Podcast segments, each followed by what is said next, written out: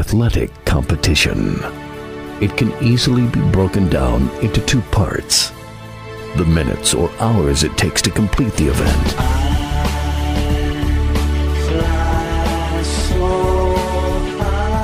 Then weeks, months, and years of joy or heartbreak.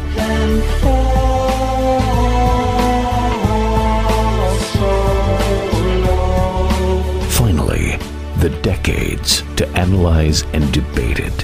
From the press box to press row, Donald Ware will break it all down for you with an in depth look at historically black college athletics, as well as the biggest news stories and newsmakers of the day. It's time to talk the talk with those who walk the walk. From the press box to press row, here's your host, Donald Ware.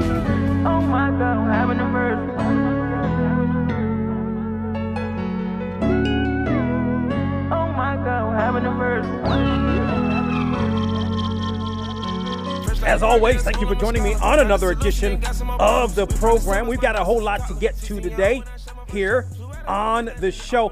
I'm going to tell you what. I mean, you look at the NBA and the NBA Finals, and the Celtics have put themselves in a good position. I mean, I thought, I mean, I really thought that the Warriors would win this series in six. That's obviously not going to happen now. When I look at the Celtics, and, and the Celtics put themselves in great position after the victory, uh, on, when you look at that game uh, on Wednesday in game three, put themselves in great position. Yes, the Warriors came around third quarter. Uh, the Warriors were tough as they always were in the third quarter, but n- but the Celtics hung around. Even though the Warriors took a bit of a lead there at, at one point in the third quarter, the Celtics still hung around. It wasn't like game one when the Warriors outscored the Celtics 38 to 24. It wasn't like that at all. The uh, Celtics really hung around, but put themselves because to me it, it didn't. It, I, thought that the the flow of that game in particular, I thought that the Warriors really needed to had needed to have more of a dominating third quarter. Uh, uh, they did not. Uh, they won the quarter, no doubt, but the Celtics hung, hung around. And then, you know, you look at the three stars of the Celtics. Two of the stars are under 25 years old, and uh, you know you look at Marcus Smart and what he's able uh, has has been able to accomplish, and then you look at the Warriors. Yeah, you got the big three in the Warriors. You know, I think Poole Jordan Poole just hasn't been consistent. Klay Thompson clearly isn't the same player. He can still, yet you know, he can do some things, but he clearly isn't the same dominating player, especially on the deep. I think, I think where the Warriors are getting hurt. Not only are the Warriors a, a smaller team than the Lakers, and the Warriors are getting hurt right there, but you're also have a situation where your guards, if you're the Warriors from a defensive standpoint, I mean, you can go to work all day. There are mismatches all over the floor for the Celtics. And I think the Celtics have put themselves in a, in a great situation. We've, of course, got game five uh, to contend with on Sunday in Golden in San Francisco. Go back to, to San Francisco. So I think the Celtics are uh, in, in pretty good shape. A, a whole lot going on in the sports world. A couple of things I want to talk about. I want to talk about the Deshaun Watson situation. I want to talk about that and the sexual allegations that he has gotten now from 66 women. Now, there was a New York Times article that came out, and I read the entire article. I heard about the article. I, I tried not to listen to any of the commentary before I had a chance to read the article uh, in its entirety, in its context. And I'm going to tell you what, there are some revelations that came out in this particular article. Um, and by the way, when you think about the New York Times, I mean, the New York Times is extremely reputable. So if the New York Times is, I mean, like, if the New York Times comes out with an article and the New York Times is saying what it's saying, and I invite you to read the article, and I'm going to talk a little bit about some of what was in the article. Uh, you know, the two, to me, the two most reputable newspapers that there are around. Uh, and, and, of course, you, are going to have some times where, and listen, the New York Times, I mean, has, has been found at times not to be reputable, reputable at all, right? But generally speaking, and I think with something like this, and the thing that made this not only were there 66 women when originally over a 17 month period, originally when Deshaun Watson and his lawyer uh, and lawyers said there were less than that, much less than that. Um, but now we've had uh, another woman come forward. Is that uh, now 24 lawsuits against Deshaun Watson? 24 now. And when I read some of the details, I mean, these were graphic. The details a lot of times were graphic in nature. Uh, they some of them, some of the encounters, I think three of them did actually involve uh, a sexual relationship between Deshaun Watson and the accuser.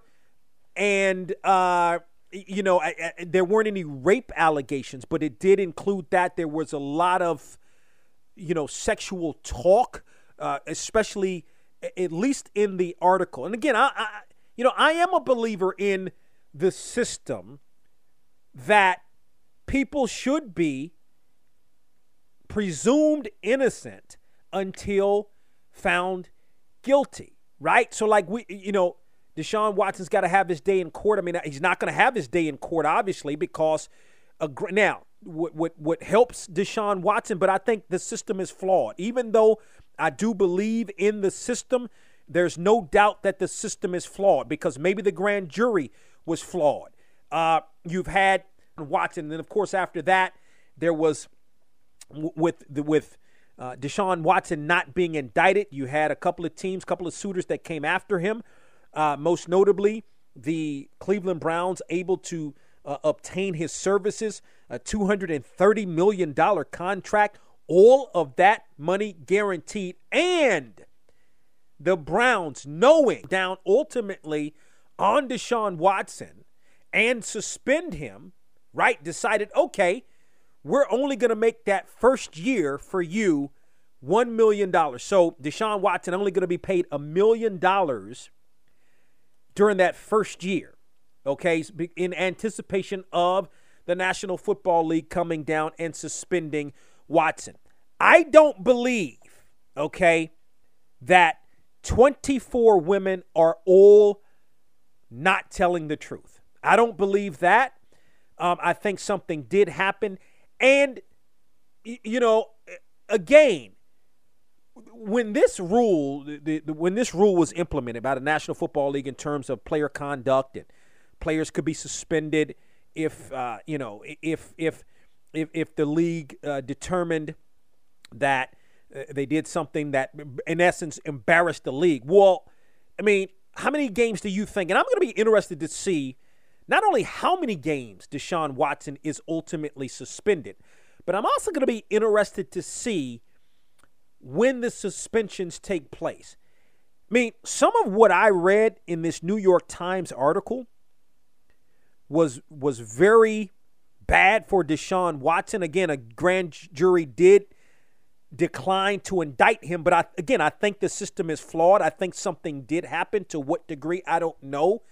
I mean, you, you could look at it, its basis as a he said, she said kind of situation, but I think it's a little bit more than that, especially when you have 24 women that are coming forward. I don't know exactly what happened, but I mean, I'd be interested to see what happens to Watson in terms of how many games the league suspends him, okay?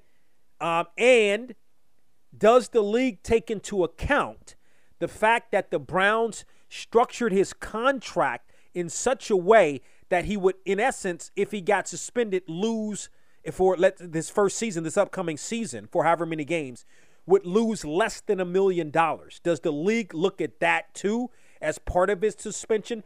Does the league suspend him for a year and a half? Look at Trevor Bauer. Trevor Bauer, if you followed the baseball situation, the pitcher for the Dodgers ac- accused of you know, a, a lot of sexual uh, uh, misconduct, and that's saying it lightly compared to what I've uh, read.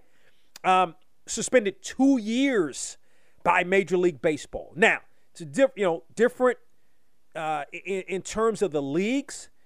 No question about that. And, and we've seen the league come down soft on uh, on players for sexual misconduct. We've seen the league come down soft on uh, uh, on players for uh, bad behavior. I mean, look at Ray Rice, for instance, especially when the video surfaced. I mean, we've seen the league just not get it right. The league's got to get this one right. And I mean, again, you know, y- you can make the argument that what if all of these women are lying, you know, not telling the truth. I mean, I don't believe that, but let's say, you know, two grand juries decided not to indict. Uh, maybe the league takes that into account. This situation has continued to get messier and messier. And I thought the whole point of this, the, what the league implemented some years ago, was you could get suspended for, in essence, embarrassing the league. And this has become an embarrassment. This is an embarrassment uh, to the league uh, I don't know what happened. Like I don't know all of what happened. I I don't know. I again I don't believe that all 24 of these women are not telling the truth. I've read some of the deposition when when uh, when Deshaun Watson w- was deposed by the accuser's lawyer, and it really, I mean, it really really, really looks bad. The New York Times did a really good job on this piece in terms of detailing all 66 women. So they basically came out, just give you a little bit of an excerpt uh, uh, to get to the 66 women. 24 have sued him. There's a woman who sued but then withdrew the complaint because of privacy and security concerns. Two women who filed criminal complaints against Watson but did not sue him, right? So that's what, 26, 27. 15 therapists. And it, and, it, and it gets into this whole thing like, why do you need all all of these women are are are therapists or supposed to be therapists. 66 different therapists in a 17 month period. Like it, it, you're, if you're it, this makes Deshaun Watson look terrible. 15 therapists who who issue statements of support. Now there are that that have issued support of Watson at the request of his lawyer. You got four therapists um, uh, that uh, the message therapy group contracted with the Texans. so my point is that the New York Times has broken down all 66 women and um and and and accounted, I should say, for all 66 women. Still to come here on Box to Row, more thoughts on the NBA Finals and some comments made by Washington Commanders defensive coordinator Jack Del Rio. Still to come, also, we're going to talk some NBA with Mike Wallace, senior editor of Grind City Media.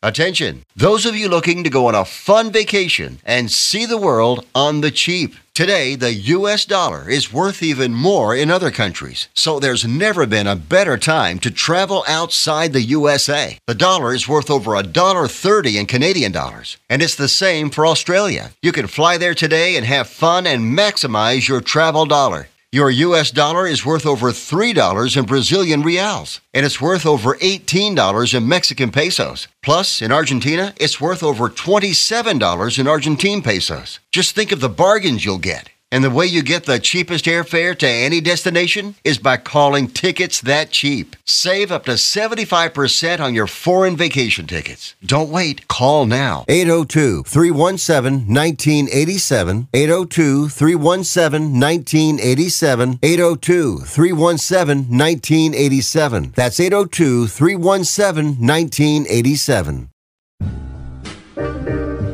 The old Renaissance is the new Renaissance standing on tradition while embracing the spirit of distinction. This is the Harlem Brewing Company. Uniquely crafted beer brewed to deliver a taste, a sound, and a feeling that can only be described in one way Harlem style. So come and take a trip on the A train with our Harlem Sugar Hill Golden Ale and our Harlem Renaissance Wit Beer, the neighborhood original. Sponsored by Harlem Beer Distributing North Carolina. For more information, log on to their website at harlembeernc.com. You're listening to From the Press Box to Press Row. From the Press Box to Press Row. Box to Box to Box to Row. Box to Row. Yo, Herb, take it from the top. One, two. My mic sound nice. Check one. My mic sound nice. Check two. My mic sound nice. Check three. Are you ready to rock? Still to come here, NBA playoffs, or in, I should say NBA finals and NBA talk with Mike Wallace, senior editor of Grind City Media. Also, I tell you what, the, the LA Rams seem to have more money than than they can count. I mean, you know, Aaron Donald gets a big deal. We'll talk about that. Cooper Kupp gets an extension. We'll talk about that. You know, are the Rams the team to beat or to repeat as Super Bowl champions? I mean, I guess you would have to say so, but we know that it's very, very difficult to repeat as Super Bowl champions. So I would say yes, they're the team to beat. But will I guess the que- the better question is, can in fact the Rams repeat it as Super Bowl champions? I don't know about that. Jack Del Rio. So let me talk about Jack Del Rio. If you hadn't heard, the a, a couple of things. First, he called the uh, the uh, the the January sixth riots on the Capitol a dust up, for which he apologized for. He actually apologized for calling it a dust up, but he stood behind some comments that he made a little bit earlier in the week. Um, and that he posted on Twitter. And this is what he posted on Twitter on Monday. Quote, would love to understand the whole story about why the summer of riots, looting, burning, and the destruction of personal property is never discussed, but this is, and then he says hashtag common sense. And when he when he's ta- when he's referring to this, he means the Capitol riot, the Capitol riot. So he's so basically what he's doing is saying, well, why are we making such a big deal about the Capitol, uh, the January sixth riots, and not as big a deal about the looting uh, uh, that happened, the riots, the civil unrest, etc., as it relates or as it related to the murder of George Floyd going back to uh, May of 2020. And I mean, I just thought, and, it, and it's interesting because I had heard about this and then I wanted to kind of catch, you know, I always like, as I tell you all the time, I like to catch things in context. So I had heard about this, uh, but then I went on the uh, commander's YouTube page and he he talked about it. He actually had a press conference and um, he talked about it, and he, he at first said he, you know, he, he kind of didn't really want to talk about it. But then he, as they asked him, he said, well, look, I'm going to I'm gonna talk about answer football questions, right? So then he starts answering football questions. Then towards the end, I mean, I think the, the reporters wanted him to, before he left, kind of wanted him to talk about, you know, his statements because I, I mean, is it i mean is it just me? Isn't it obvious to you why this is an issue in terms of what jack del rio is saying? Now maybe it's not i mean you know i, I felt a certain kind of way right when i heard him make these statements. I really felt a certain kind of way when i heard him make these statements. But again press conference is getting ready to wrap up. He's talking about the defense and what to expect from whom and all those kind of things. And then unsolicited he says, quote, why are we not looking into those things? If we're going to talk about it, why are we not looking into those things? And again, when he says in this context, when he says those things, he's talking about the civil unrest from two years ago. He goes on to say, I can look at images on the TV. People's livelihoods are being destroyed, businesses are being burned down, no problem. And then we have a dust up as I mentioned, he apologized for that. At the Capitol, nothing burned down, and we're going to make that a major deal. I just think it's kind of two standards. And if we apply the same standard and we're going to be reasonable with each other, let's have a discussion. That's all it was. Let's have a discussion, in quote. So, I mean, you know, there's obvious. I mean, there's there's there's obvious visuals from this, right? Like most of the rioters on the Capitol, and, and, and first of all, it's two different things. I mean, that's first of all. You're talking about an insurrection of the Capitol building uh, as you could call an insurrection to overthrow the government. I mean, if you wanted to look at it, uh, you know, from that vantage point, right? Whereas we're talking, it, it, it's just it's two different things. But from the visual standpoint, right? I look at the visuals. I see most of the Capitol riot, rioters are white. I look at the un- civil unrest. I mean, I'm not even going to say. I mean, there were a lot of black folks that were uh, at the unrest. There's a lot of white folks too that were doing uh, some of the, you know, committing, per- perpetrating some of the acts with the, you know, uh, breaking glass uh, of the businesses and so forth. So I think this is a bad look, an extremely bad look as it relates to Jack Del Rio. The reporters, I mean, came out and asked him, "Well, look, you've got, you know." I felt a certain kind of way about this situation, and I felt this was a, a, a situation of race. And further, if you're the commanders, you're trying to rebuild your image and all this stuff you've had and all the now you've got your defensive coordinator. First of all, why is the defensive coordinator even talking about anything like this? Yes, he has a right to his opinion. He can say what he wants. He's an individual. But to me, he comes off as a selfish ball player because this is an organization that's trying to repair its image, and you come out and make comments like this. And I, and from some of what I read, you know, even Jonathan Allen, the star defensive tackle for the Commanders, came out and said, "Hey, you know, he's entitled to his opinion." You know, Ron Rivera said the same thing. But I got to, I, I mean, you got to know. I mean, just from him coming out with the apology of even I don't know. I mean, I guess you know it's not really much of an apology. Uh, I just, you know, for me, it just kind of rubbed me the wrong way.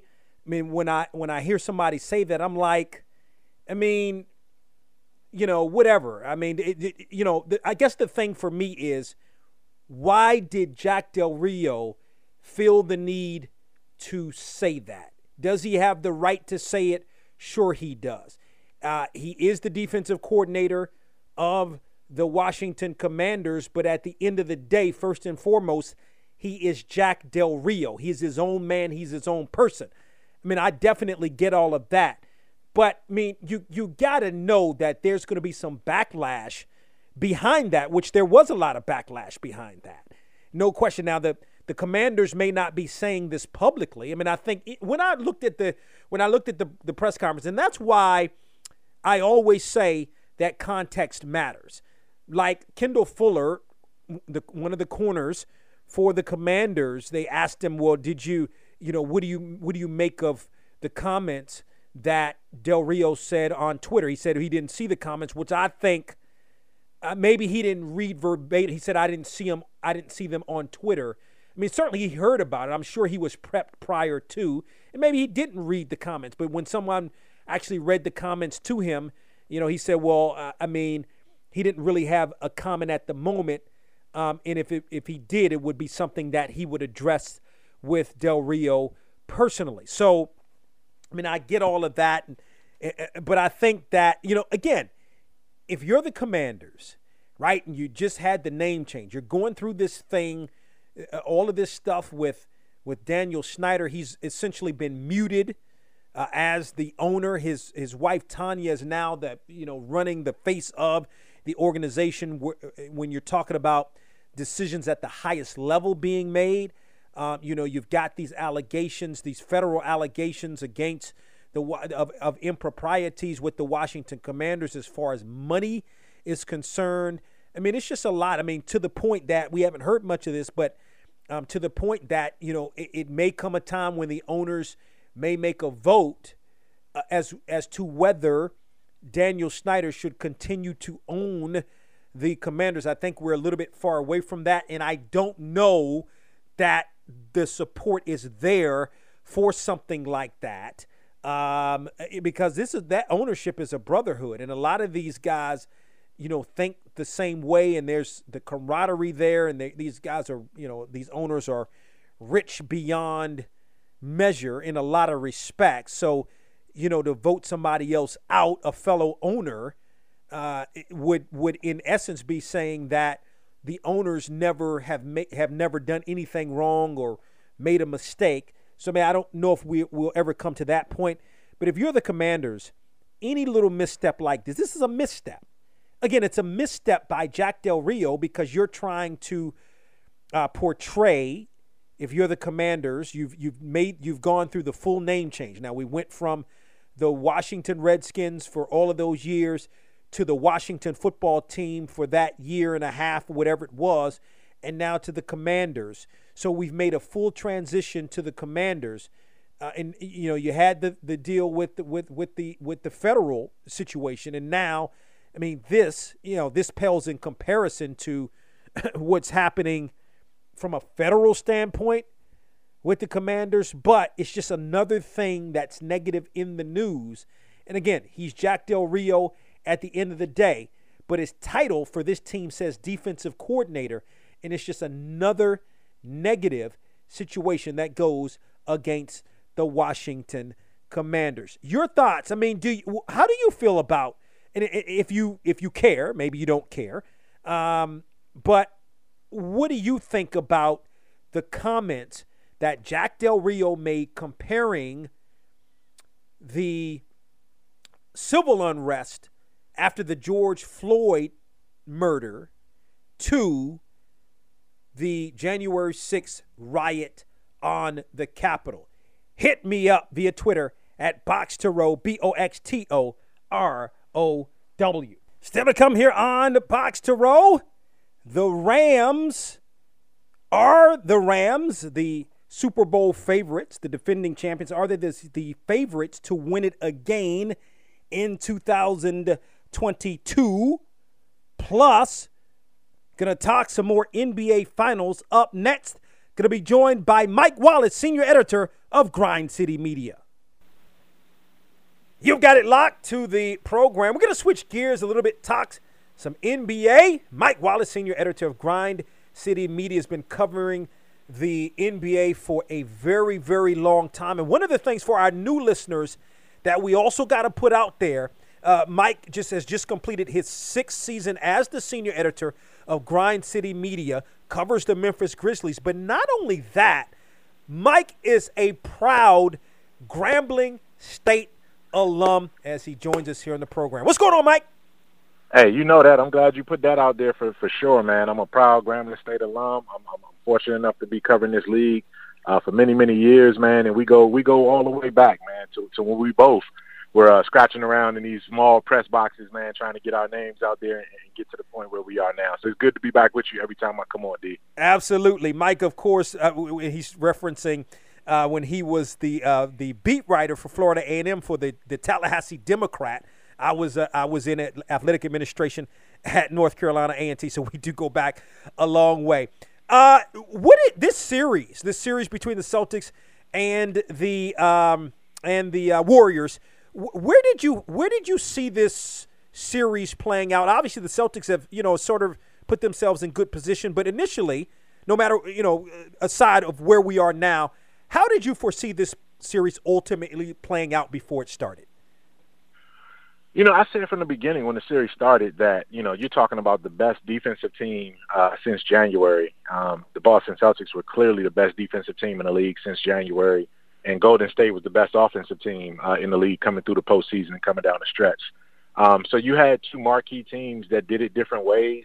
Um, they're phenomenal on the wings uh, in terms of the kind of talent that they have with, you know, Tatum and Brown and Marcus Smart on one side and – you know, obviously, uh, you know, Klay, Steph, and, and Andrew Wiggins, Draymond Green, and Otto Porter. I mean, you just had tremendous wings um, in this series. Everyone is interchangeable. Everyone switches defensively. Everyone, you know, can can do a lot of things versatility wise uh, with the basketball. So you you looked at these clearly. Th- this is the cream of the crop when you talk about where the league is right now um, from a health standpoint. And both of these teams are pretty much still in their prime. Boston is on the younger end of, of their prime. They're just entering sort of their prime area. Golden State is on the peak end or, or the other side of the mountain now, coming off of their prime to a certain extent. Um, and, and it's a classic matchup, man. So I felt like it was going to be a great one. Um, for the most part, these games have been compelling. And, you know, I, I said it from the beginning. I felt like Boston was the team that was going to win it in six but my heart was pulling for Golden State, and that still continues to be the case even as we've reached this stage of the series. No doubt. And you know what the Celtics have been able to do? I mean, I think, you know, I think even if you go back to game, if you go back to game one, I think I thought Golden State ran out of gas. Game three, they maybe not so much, but you saw the Celtics really dig down and dig deep in that fourth quarter, use their size, just really dominating. Um, plus, not only that, you're talking about a much younger team and two guys that are what under 25, uh, and then you're talking about a Warriors team, even though it has experience. You're talking about a Warriors team that you know where the the prime players have some age on them a little bit, if you will.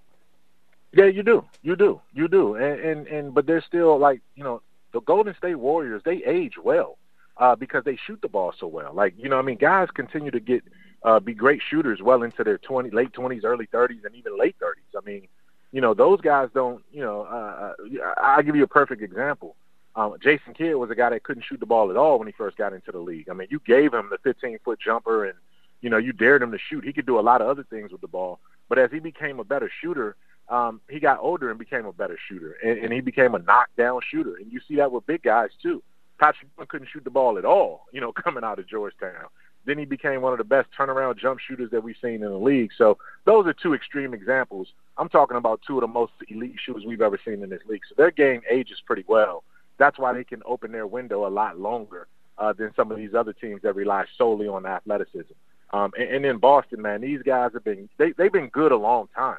You realize how young they are, but Boston has been in the discussion in the Eastern Conference Finals mix for quite some time. And this was a team that got almost got there, should have got there, you know, years ago when they had, you know, the young Isaiah Thomas, the, the the smaller Isaiah Thomas, and then they had Kyrie Irving and couldn't get over the hump. So these guys, Brown and Tatum, have been knocking on the door for a minute, um, and now they're finally looking like they're ready for their breakthrough.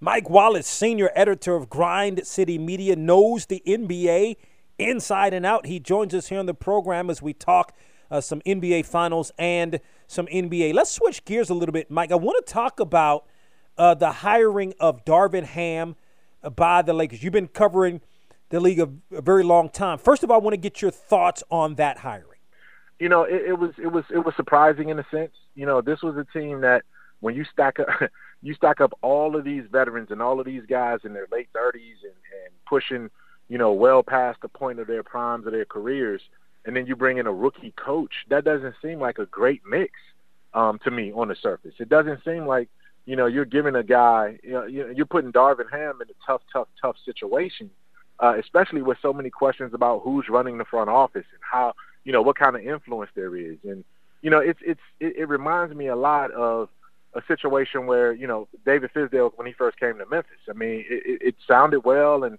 he had a lot of these great connections. He was respected. They was you know considered a no nonsense guy, and he, he's a straight shooter. But then when the rubber hit, you know, when the rubber hits the road and, and, and things start getting hot, you know, you got to look around and wonder who's listening to who, and can you command the locker room, and can you command you know, the attention of your front office and have them respect what you want to do. So, and vice versa. Um, this is going to be a tough situation, man. I I don't know if I would have wanted this uh, job, you know, as, as if I'm Darvin Ham, but there are only 30 of these jobs in the world, and, and when you have a chance to coach one of the most glamorous franchises that's out there, you don't turn it down because in his case, he had to get, you know, doors closed on him a number of different times before he even got this door open to him. So I'm hoping for the best. I'm, I'm hoping that this is more of a uh, Ime Udoka uh, situation um, where he steps in and has some success with a veteran group, so to speak, and, and had the strong front office behind him, more so than, than some of these other places where I see guys get in there and get run out pretty quickly. Mike Wallace, senior editor of Grind City Media, joins us here on the program. What do you what do you think he's going to be able to do? What do you make of his comments uh, with respect to Russell Westbrook specifically? As a guy that uh, uh, they, you know, I guess he sees as a guy that is going to make more of a commitment to the defensive uh, side of the ball. And and he's right. He's right. But he also came in with respect for Russell Westbrook too, because he said, "Listen, this is one of the greatest players of all time, and he's going to go down, you know, in the Hall of Fame." I mean, I'm coaching a guy that, you know, yeah, he's a mercurial figure, but he's also a guy that that understands that his legacy is at stake right now. And and Darvin Ham's primary job is to figure out a way, as long as Russell Westbrook is on that roster, uh, to activate him and to get him back to being an effective basketball player. And how do you do that? You challenge him in ways that okay, listen, how do you get Russell Westbrook to his best game? His best game is in an open court where he can use what's left of that athleticism is still at an elite level um, and get easy baskets and get into the paint. Uh, you don't want to run a half court offense with Russell Westbrook. So how do you initiate pace? How do you initiate up tempo offense? You got to be better on the defensive end. You got to create turnovers, live ball turnovers. You got to be great in the transition game to go from quick defense to quicker offense. And if you can get Russell Westbrook going up and down like that, then you allow him to unlock some of the things that were, uh, you know, that that that that made him that you know MVP of the league and triple double king and all of those kind of things that he was just a few handful of years ago. So let me switch gears a little bit. I want to talk about the team you cover, the Grizzlies, uh, who, you know, through four games against the Warriors could have easily been up three games to one. We could easily be talking about the war, uh, the uh, the Grizzlies uh, against the Celtics in the NBA Finals. What it? What I mean? What are the? Don't tease me that way, man. Don't tease me like that, man. but but but you know you know what I mean. I mean, like they were right there in a lot of games. Probably should have won a lot of those games. But I mean, what do you what do you make uh, or what do you think the Grizzlies need in terms of taking it to that next step, that next level? You know, experience. This was the experience that they needed. They needed to get the experience from a series against a team that's done it before, that won championships you know, at the end of the day, you look at the Golden State Warriors and you look you lose to them in six games, and you say, you know what, we I lost to a three-time NBA champion, a dynasty, a team that, you know, frankly, think about it. Ja Morant grew up watching Steph Curry play basketball. You know what I'm saying? Golden State was dominating when half the Grizzlies rosters were still in middle school. You know what I mean? And and and you know when they first started making their runs and all of those kind of things in 2015 you know, again, the Grizzlies are the second youngest team in the NBA. You know, only one player on the roster was older than 28. So when you look at the core of the Desmond Banes, the Ja Morants, the Jaren Jackson Juniors, uh, you know, the the Ziaire Williams, all of these guys are 22, 23, and 20 years old. So you you subtract six years from that, or seven years from that, and you're talking about guys that were just getting to high school when when Steph Curry and those guys were on the ascent to being a great team. So you lose to a team like that, you're fine. But the question was, what do they need? Experience the best teacher. A little bit of humility, um, and the fact is, you need to be healthy, and and maybe uh, one more wing player that can get you over the hump uh, from a defensive standpoint. And if you could do that, and those are all things that the Grizzlies have within their reach. They're well positioned in the salary cap. They have two first round picks this year, another two next year.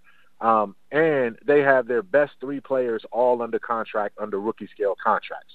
So they have everything lined up to get even better next year if they can avoid any kind of setback with an injury. So they'll be there. They're, they're about two years ahead of schedule right now, and that gives them the hunger to want to get right back to where they were, and that was just one step away from the Western Conference Finals.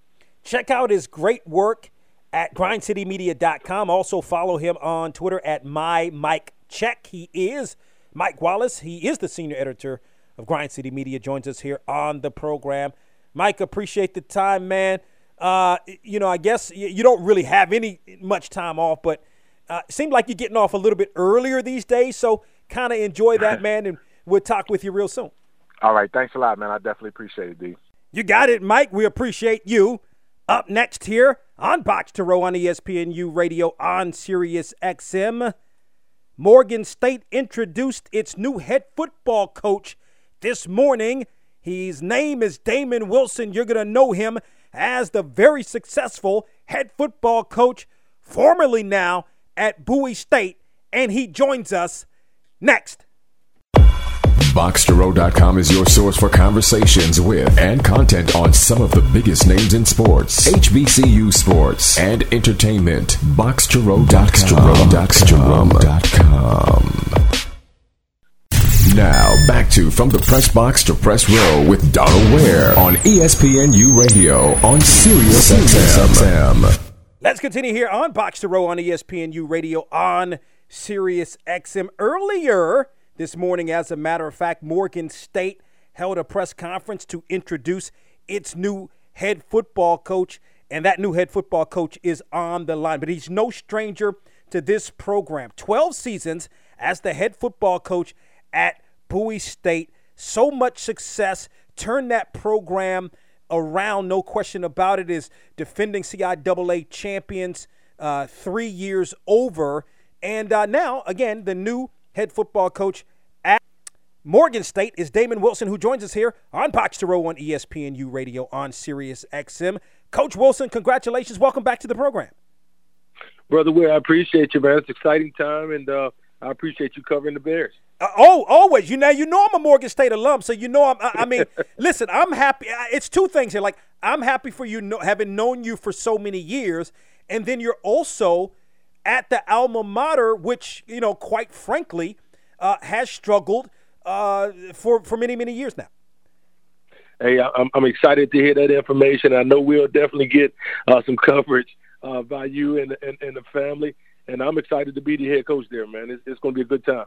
Yeah, I- in the press car, I had a chance to watch uh, the press conference, and you mentioned the fact that hey, you you know you had all the success in the world. Bowie State's your alma mater, and you had had some other offers to coach some other places, but you were waiting for the right opportunity, and this was the right opportunity for you. Why, in fact, was it the right opportunity to be the head coach at Morgan State? I think a lot has to do with the administration. You know, I had a great conversation with Dr. Wilson and Ms. Dean, at the new athletic director, and I really like the direction that they're trying to move the football program. And uh, from a timing standpoint, I think it, it made sense. I don't have to, you know, move the family or relocate. Uh, and it's also my wife's alma mater, so it gives me an opportunity to, to, to, to do the same things we did at Bowie at Morgan and to kind of keep it in the family, if you will. Yeah. So, with that being said, I mean, are you able to share maybe some of the other opportunities you've had along the way until you finally got the opportunity that you were looking for? No, some of those opportunities were, you know, Division two as well as some other FCS uh, opportunities, but I don't want to, you know, call any names right now. But it just didn't wasn't the right time or right fit for me at that time. No question about that. So, I mean, what you know, what do you see? I mean, what what is it about? I mean, you mentioned, you know, you mentioned that, that there's a new athletics director there, David Wilson, as the pre- president. No question um, about it. But I mean, I think you seem to think that there's, you know, there's a uh, this is a diamond. Morgan State, sort of like a diamond in the rough, if you will. Uh, without a doubt, the difference is, you know, Morgan State has a has has, has a tradition there. It's, it's some it's some Hall of Famers that played on that football field, so they have some uh, a legacy there that we just pretty much need to bring back to, to light. You know, we've been down for some years, and I'm quite sure there are a lot of factors that play into that. And I know some coaches that were here, coaches at Morgan, and uh, I spoke to a number of those guys. And uh, definitely a place I feel that we could be successful at uh, by doing this thing the right way. And I'm excited about necessarily recruiting uh, the DMV area and also bringing in talent from a national uh, standpoint. And I think we'll we'll be in great shape. Yeah, you know, I think it's interesting because I looked up and down your over the years, really, but I think more specifically, maybe, and you can correct me if I'm wrong. Maybe the last five years or so. I mean, you you've had players from Baltimore, and Baltimore's not necessarily known as a football playing city, although it's becoming better that way. It's more known uh, as basketball, but you were able to recruit quite a few players from Baltimore uh, to to Bowie State, including your stud inside tackle, who's was an absolute monster. Um, you know, t- talk about that, and maybe uh, you know Baltimore is a is a place that uh, uh, where football is becoming a little bit more prevalent. There's some good football being played in Baltimore. One thing about the Baltimore guys, they're going to be grimy. They're going to be gritty. Those guys aren't going to complain. They're going to get after it, and you need that on your football pro, in, in your football program. Academically, those guys will be sound, and uh, they'll buy into what you're what, what, what you're what you're selling, and uh, which is and they believe in family. They believe in uh, having a, a family support system. The city of Baltimore rallies behind, rallies behind one another, and that's why I want to be the college football program in of Baltimore, and uh, we will definitely recruit the Baltimore community and the, you know the high schools there, and we're going to have some guys on our team that uh, can help us win the championship uh, from Baltimore. Damon Wilson just introduced today officially as the new head football coach at Morgan State. He joins us here on Box to Row on ESPNU Radio on Sirius XM. Even though this was a job, was the job uh, for you, and I and I think you even mentioned in the press conference, if I had to, it's not like you were looking to leave Bowie State. You said if I had to leave Bowie, this was uh, the job. How difficult was it to leave your alma mater in Bowie State and what you had built there for 12 seasons? It was extremely difficult, uh, and it was difficult because of our student athletes, man. Those guys, and we really have a, a family bond. Uh, our administrator, Dr. Breaux, and the athletic director, Clyde Doughty, did everything in their power to, you know, try to keep me at Bowie. And after certain conversations with some of the players, it made me, you know, my mind at ease a little bit in making the uh, decision to leave. Uh, those guys uh, uh, assured me that, hey, coach, you poured enough into us, you poured a lot into us, and if you're interested in, in taking the next opportunity, go turn the program around. And for you to hear 19 and 20 year olds say that and able to process this situation like they did, I think uh, you know our work that we do, have, had done there wasn't done in vain. So therefore, I was really blessed to have the guys' support, but it was definitely difficult because that university has done so much for me, not just uh, professionally but also personally as well. Obviously, you look at you look at Bowie State uh, Division Two. You turned it into a power. Um, eh, the, the, you know, you have a obviously a major difference in terms of divisions between Bowie State and Morgan State. But I would venture to say one of the similarities for you specifically is the fact that when, you took over that job at, at Bowie State, even though Bowie had, even before, it had, had some success, but but not really. It hadn't been a, a, a really a, a, good program. And the same thing here uh, with Morgan State. So that said, what are some of the, do you take some of what you did at Bowie State when you first got there in terms of uh, turning the program around and some success and, and take sort of that blueprint to Morgan? Uh, indeed, and one thing about it, when I took over at Bowie, I didn't necessarily have a, a a, a firm blueprint. You know, I had a lot of ideas, I had a lot of good people around me, uh, and we had some success at Prairie View. Uh, so I was able to put some things together to create uh, how we were going to flip that program at Bowie.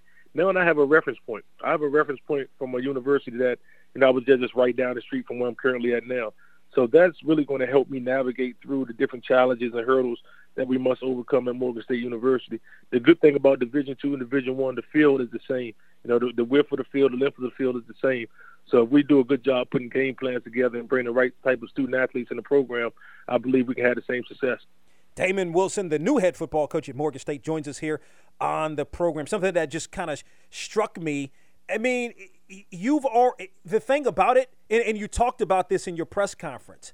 Uh, in terms of the high school, you said, "Hey, we need everybody on board. We need, you know, we know the the administration's on board. We need the alumni uh, to come on board. We need the fans uh, to come back or to really come on board." The thing about it, uh, you've you already have an imprint in Baltimore, an imprint in the DMV area to be able to recruit. And now, maybe because you're at a Division One level, you you already have sort of that in place, and the coaches in the high school at the high schools in the area know you, and that should be a, a, a benefit to you being able to recruit at Morgan State. Oh, without a doubt. And a number of those high school coaches had already called me uh, when it went public that I received the job. And we're going to draw a fence around, you know, around our area, and we're going to make sure those guys that were going to other FCS programs stay at home now. You know, and that's something that we're kind of binding uh, together to do as as within this coaching fraternity to make sure we get that done. You know, as you mentioned, have a number of relationships, and the guys understand that at Bowie we graduated their guys at a high level. At Bowie we we had an opportunity to win championships and compete nationally, and we can do those same things on the FCS level with their uh, with their support and their student athletes. What are some of the challenges you think? And I know you're just kind of getting in there. I mean, I, I understand that, but what are some of the the challenges uh, you think are, are presented with taking this this uh, new job as the head football coach at Morgan State? I mean, one one thing that stands out to me, and I've only been on campus for a few days, is just a lot of times people don't believe something until they see it. So you know, you have to change the mindset of folks on the campus. I'm talking about custodial workers. I'm talking about the, the grounds crew everyone. You know, we, we have to have a championship atmosphere and a championship mindset. And a lot of times, like you said, people don't believe it until they see it.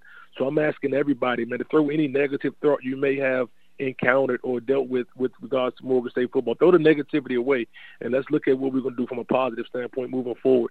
So that's something I've been preaching on campus for the few days that, that I've been there. Uh, but we we have to change our mindset. Once we change our mindset, we'll see a change on, on the scoreboard as well. Couple of more thoughts with Damon Wilson, the new head football coach at Morgan State. He is the HBCU uh, co-coach of the year, uh, as a matter of fact, reigning. What what are some of the the more memorable, um, some of the the more memorable times, if you will, that you would have had uh, at Bowie State, whether it was during your three championship uh, runs? I, I remember when you first got that job, and it was a lot of, si- you know, Coach was a lot of six and five, six and five, six and five. It was a lot of six and five seasons before you kind of broke through. So, what are some of your your most memorable times at Bowie State? just spending time with my guys, man. Just having an opportunity to watch these young men develop and to really build a program. And as you mentioned, you know, we, we talk about the championships. I mean, because those are the most those most recent um, uh, uh, success points, if you will. But it was a process. You know, it was a process, and we had some guys that played in 09 when I first got there that we lost the championship game by three points against Fayetteville. Those guys started this the whole program change, if you will. You know, those guys really didn't get a ring to show for it. 2010 or 11 team did get a ring to show for it, but they were part of that process that that that now is Bowie State football, and uh, that's something that I we never cheated that process. You know, we embraced the process, and that's something that I'm I'm really really proud of. Uh, and to receive phone calls and text messages from those guys now, some of those guys are married, some have kids now. That let me know that we did it the right way 13 years ago you know, and, and that's what really means a lot to me. We've graduated hundreds of young men, and uh, like I said, those guys are doing well. So that just having that family atmosphere and then knowing we impacted the guys in a positive light, that's something that I'm most uh, proud of right now. You know, you've got to cram eight months into two. In other words, generally these type of things happen December the previous year. You're getting in here on today, uh, the June uh, June 10th. So how, how do you sort of accelerate that that process, if you will, uh, as you begin to start your you know start your camp in August? I think we got to take advantage of the time that we do have. We can't focus on what we don't have. I think you know I, I, I've heard some people say trying to do the uh, impossible immediately, and that's something that uh, you know I kind of live by, if you will. a lot of folks don't think certain things can happen, but as long as you keep your mind open and you put your put, put some work in, you'll you'll be in good shape. So we're not going to focus on hey we should have made the hire in April or should have made it in, in in January. We're not going to go there. We're going to take these two months and these 24 hours in each day and take advantage of that time to be prepared for when the ball is kicked off in September. Last thought: What have you said to the players, to your current players? I, my bottom line: whatever you think you've done and you think you've done enough, it's time to do more. And uh, so I'm challenging all those guys to do more lifting, more running, more studying. Whatever they think they've done and they think they've made it or they've done enough, I've challenged each one just to do some more because you're going to have a coaching staff that's going to be willing and able to do more so we can uh, get this train back on the track. Damon Wilson again introduced today as the new head football coach at Morgan State the previous 12 seasons as the head football coach at Bowie State. He is the HBCU co-coach of the year. He joins us here on Box to Row on ESPNU Radio on Sirius XM. Coach Wilson, really appreciate the time. Uh, good luck to you and the Morgan State Bears this year. By the way, I appreciate you covering us. I think Damon Wilson's going to do a really good job there. He's already connected with the high school coaches just in that area. You slap on the fact that he's now in the FCS, the success he had at Bowie State. I think he's going to do a phenomenal job. I think it's a great hire for Morgan State. Got to get ready to run. Thank you to Damon Wilson. Thank you to Mike Wallace for joining us today here on Box to Row. We're bringing back the HBCU football daily podcast on July 18th. Make a note of that. You can find the podcast on our website at boxtorow.com or wherever you get your podcasts as well. So make a note of that. For more information on the program, log on to our website. Once again, boxtorow.com. And always remember to support those that support Yo, Box to Row on ESPNU Radio on Sirius XM is produced by DW Communications.